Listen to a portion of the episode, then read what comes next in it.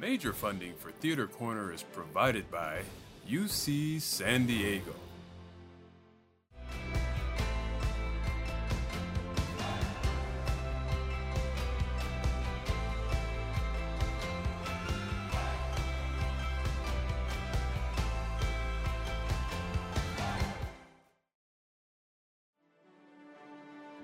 And by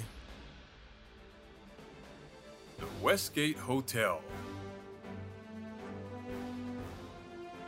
Jolla Alcohol Research Incorporated.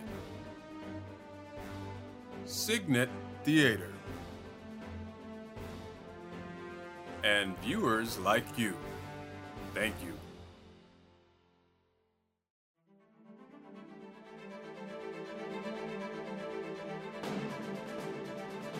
Hi, welcome to Theater Corner. I'm your host, Michael Taylor.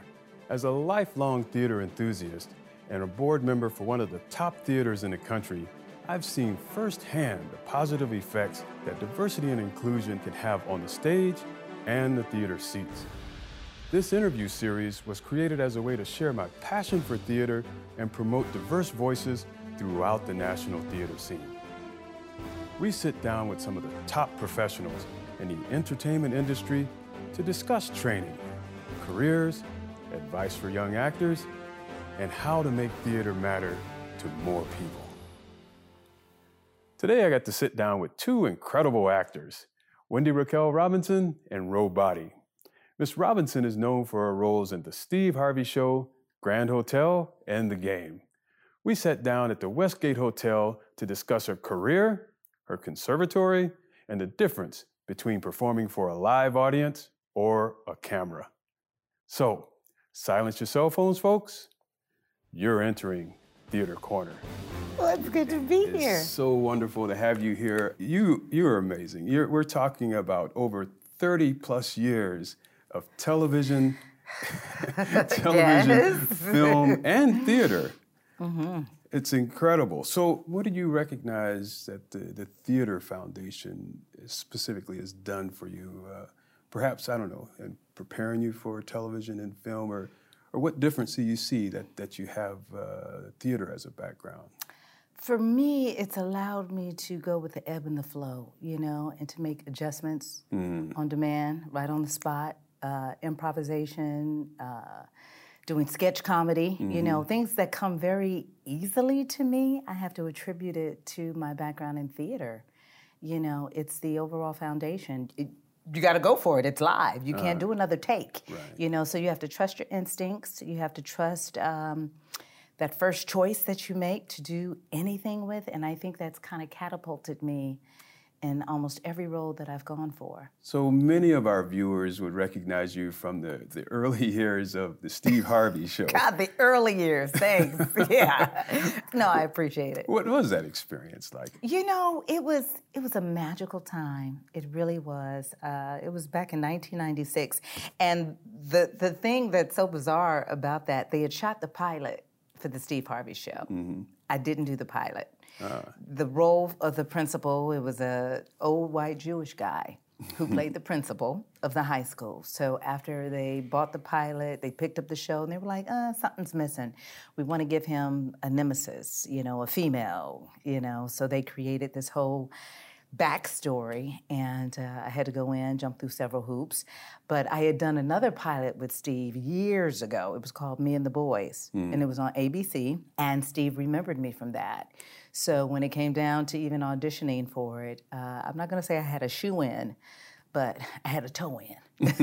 Because at least we had history, you know. But it was a magical time because they were at the height of their career as the kings of comedy, he and Cedric. That's right. So, you know, it was fascinating. That's when we used to do shows in front of a live audience. Mm-hmm. So you talk about theater. Mm-hmm. Television, especially for camera, the traditional way mm-hmm. is it's a lot like theater. You're doing it live. There's the audience, you know, even though you have to do it a couple of times, but it's as live as live is going to be. And when you're working with comics, you don't know what they're going to say, mm-hmm. how they're going to go, mm. you know, and uh, you just roll with it. So I think I've learned how to be the straight man, as well as the funny man mm. and the woman mm. in between. And so, uh, what I'm hearing also is there's that collaborative element that, that you have in theater as well.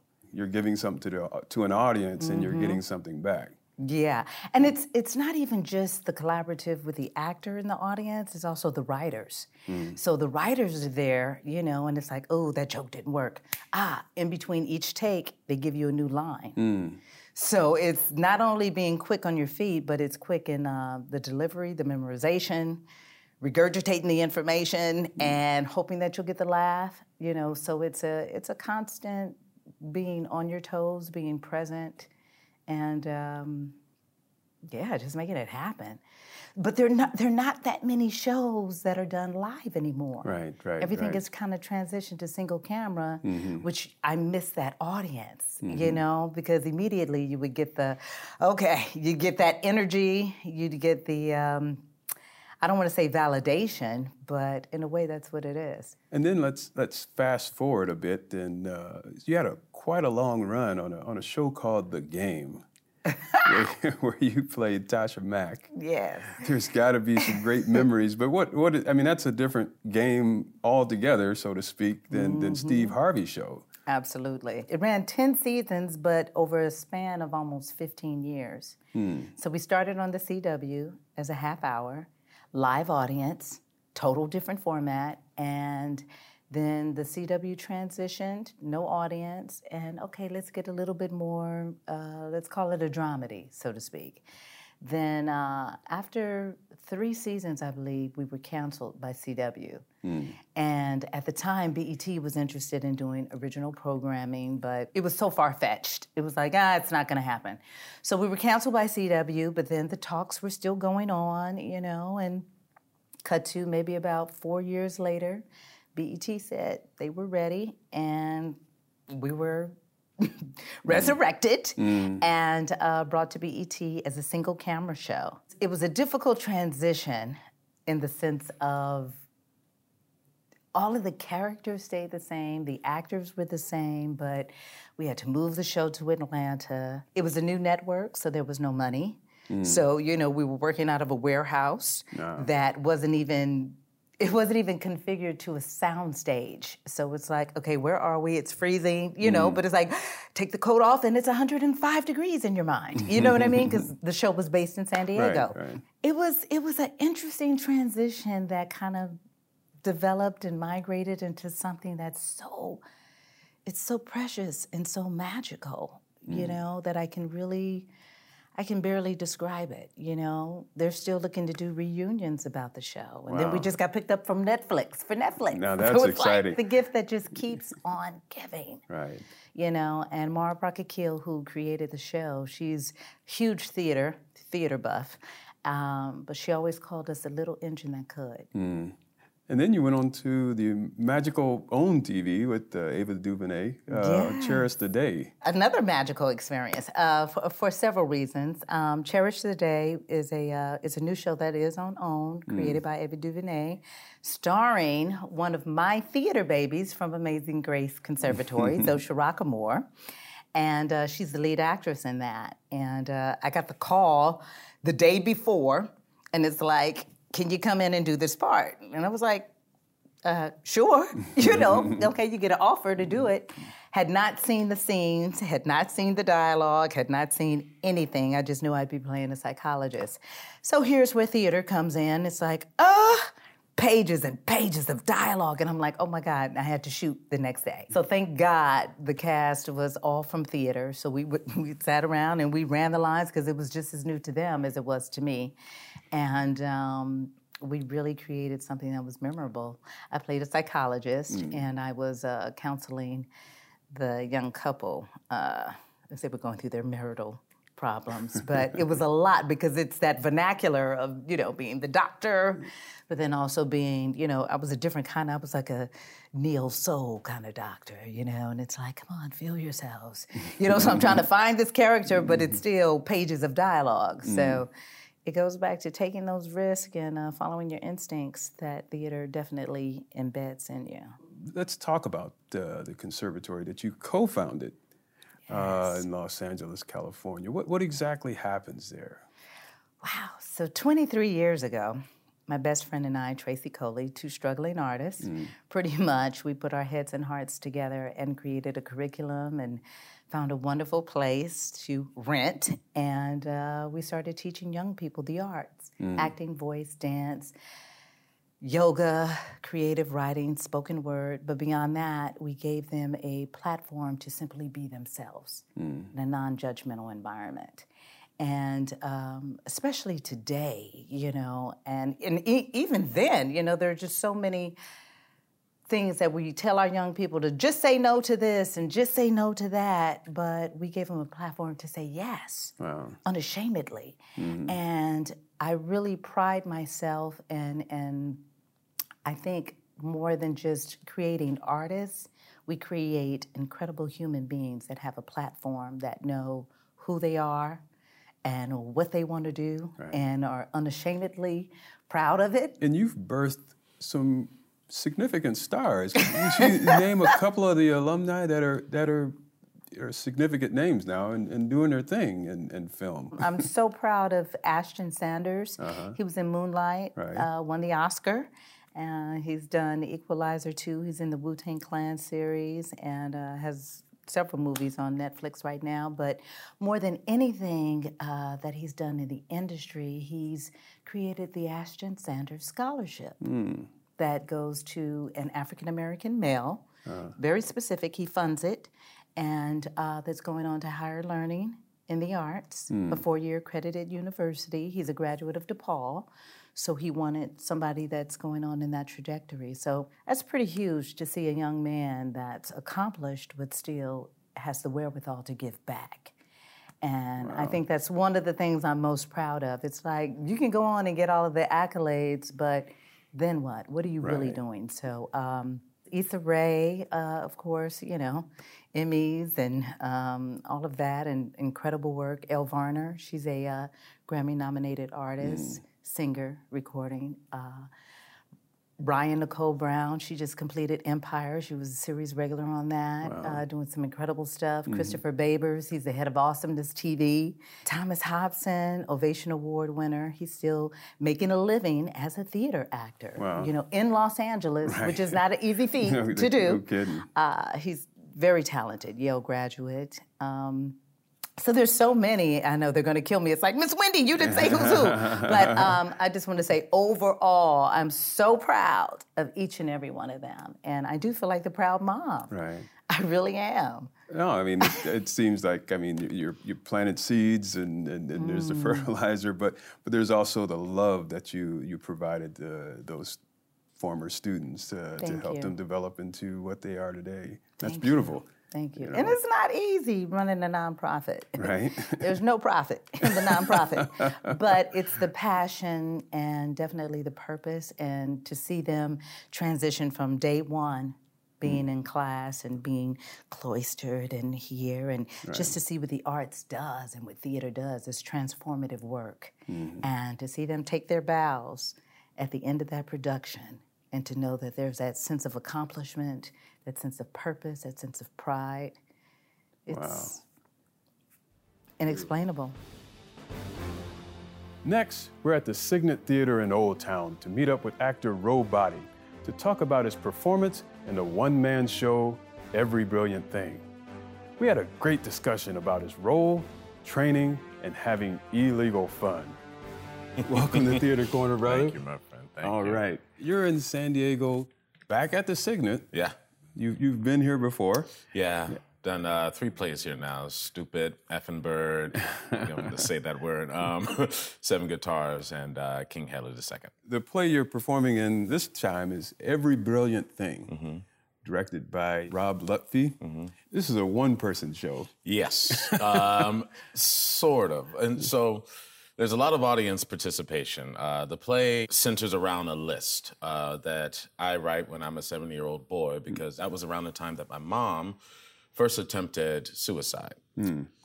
On the way to the hospital, my dad says that she can't see anything worth living for.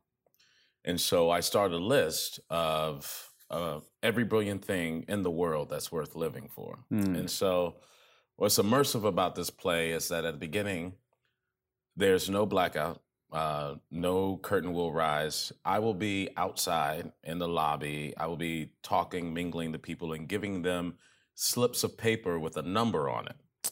And whenever I call out that number throughout the show, they have to yell out with their biggest voice whatever that item is on the list. Ah. And so throughout the play, I, I mean, I go all the way up to a million.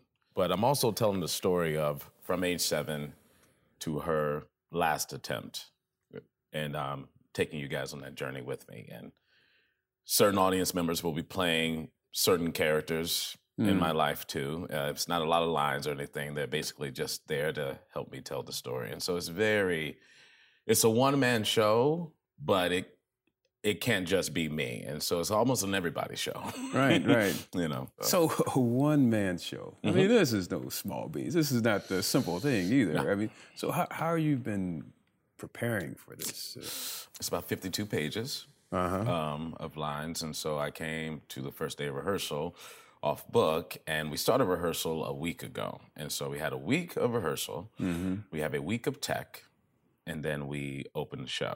And so this is a quicker process than normally. Normally, you get three weeks of rehearsal. Right, right. You go into tech, and then you open the show. And so I've had to speed it up a lot. And that's taught me a lot about losing an expectation of a result you know going being easy on yourself as far as embracing a role like this that really talks about really heavy issues. And i mean a lot of people who have dealt with you know things like mental illness or been affected by it because we've all in some way or another been affected by Certainly. someone who has um, suffered from that they will have a different experience i feel like um, and my goal with this performance is to get a dialogue going about it because I feel like a lot of people don't talk about it. There's a stigma about it. Right. And so once that dialogue starts to happen, I feel like the healing process will begin for a lot of people. And so You say that you showed up off book, I, I, and I say, of course you did, because you're, you're that kind of actor. yeah, got to go hard or go home, man. Right, right. this is quite challenging. I mean, for, for you as the as the actor. I mean, Yeah. on stage, and it's only you for the most part. Yeah. For almost ninety minutes. Yeah. What, are you, what are you expecting that to be? Uh, I mean, Uh, you know, it's. Uh, I mean, I know you're up for the you're up for the challenge. Yeah, but you know, you always want those roles that's gonna give you little butterflies in your mm, stomach. Mm. You know, you want those roles that's gonna, you know, scare you a little bit because if you're doing it and you're, you're that that isn't there, it's like why, why, why are you doing that role? why are uh. you portraying it? What are you learning from it if you're not risking something? Right. And so every night I'll be risking something because I want people to think when they come to see this show, while they're mingling with me outside, once I start talking here, that they're talking to Ro Mm. and forgetting that they came to see a play. And if I do my job right, it'll be effortless. Right, and people right. will, and people will come up to me afterwards and, you know, ask me, did this really happen to you? you know, and yeah. You got a BFA, North, North Carolina School of the Arts. Yes, uh, and and you've just been going nonstop since then. What it what it looks like. I've been blessed. I've been blessed, yes. You've been doing theater, uh, and you've been doing film and television. Yeah. Let's talk about that theater foundation. Well, North Carolina School of the Arts, you know, we got a little bit of Meisner um, training, but it was really heavy on Stanislavski training. And so, given circumstances, what, why, when, how, you know, those terms, uh, as ifs, like, so for instance, um, I'm putting myself in the shoes of another character.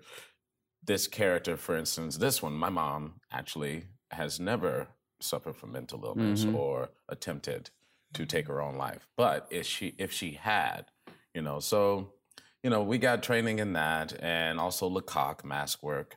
It's been nice utilizing all of those all of those skills, but it was Michele Shay, who is a Wilsonian, who directed me in Gem of the Ocean that gave mm. me another tool. She she started doing this thing with us who were in Gem of the Ocean, the cast members, called healing sessions. Mm. And I didn't know what it was, but she would do these healing sessions on us before, you know, we would do shows. And I just remember me being so open, and it was easy for me to access different things. And I was like, what is this? And what she taught me is that sometimes the body actually gives you more information and knowledge than the mind does. And so what is your body telling you in this moment? You know, and she she taught me how to work with energy, mm. you know, which was another tool. So for instance, in life and also on stage, people are doing either four things. They're pushing someone away, they're pulling someone in, they're stopping someone, or they're allowing. Hmm. And what that does is all of a sudden I get out of like, what am I doing? What am I action in this scene? blah, blah, blah. And I just like right now, I'm trying to pull you into me to get you to understand what I'm saying. And it's it's it's right. subtle. Yeah, yeah, yeah. But on film, it, it works wonders because the camera is right there on you. And so if I can like stop someone with my energy, without having to, you know, really muscle it. It, yeah, it's it's beautiful. It's, it's beautiful to watch. It's beautiful to, you know, practice those tools. And so she directed me in Floyd mm-hmm. as Floyd uh, in Seven Guitars. And she directed me in of the Ocean. And I learned so much from her about the rhythm of the text and um, just that energy work for sure. You've done a great deal of August Wilson. Yeah. Uh, as a matter of fact, uh, I, I, saw you perform the seven guitars here as, mm-hmm. as Floyd. Yeah. Which you've done more than once. Yeah. Yeah. you mentioned this this this rhythm. Mm-hmm. You know that that goes with this August Wilson piece because yeah. you, have done Shakespeare as well, and mm-hmm. then there's this thing of if you can do Shakespeare, you can do anything mm-hmm. because this is. But I, I, would argue it's the same thing with August Wilson pieces because there is that rhythm that you find in Shakespearean pieces as mm-hmm. well. Mm-hmm. There's a musicality and for me in every play that I read. Mm. And once I find the rhythm, it's effortless.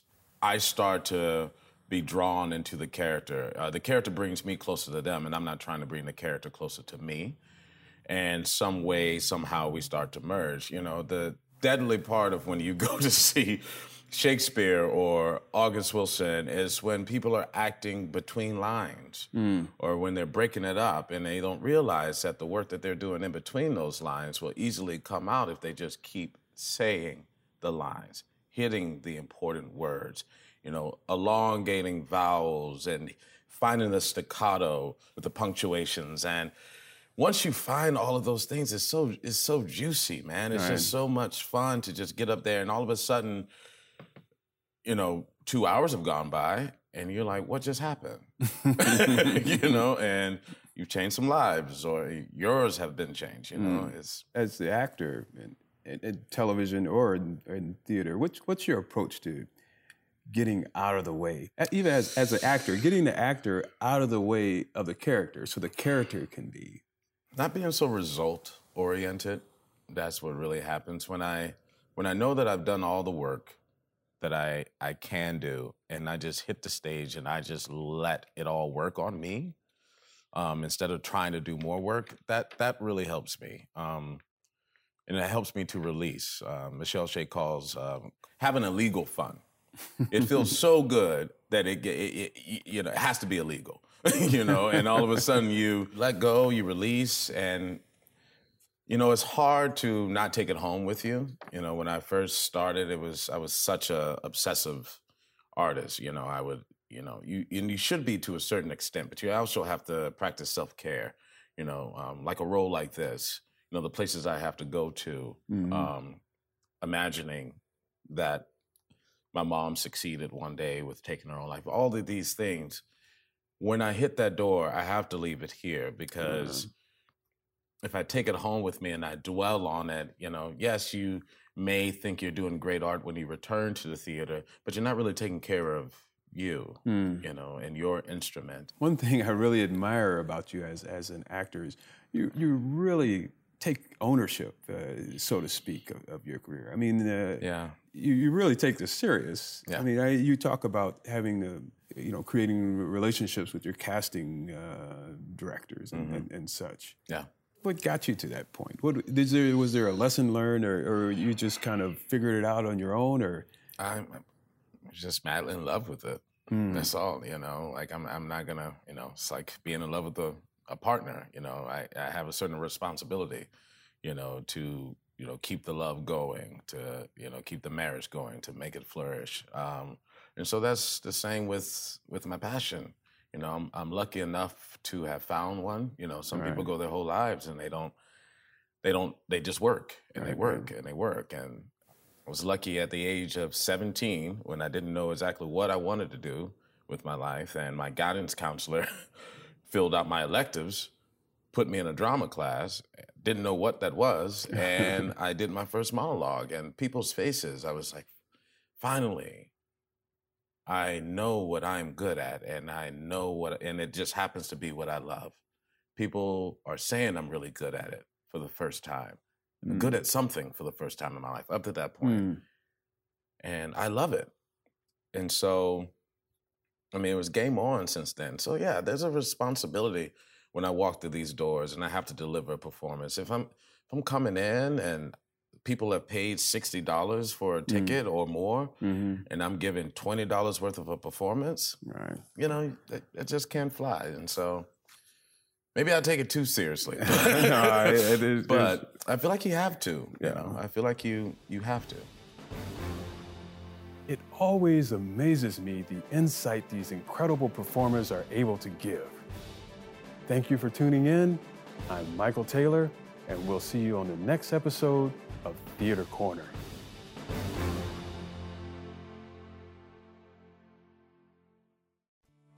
Support for this program comes from the KPBS Explore Local Content Fund, supporting new ideas and programs for San Diego.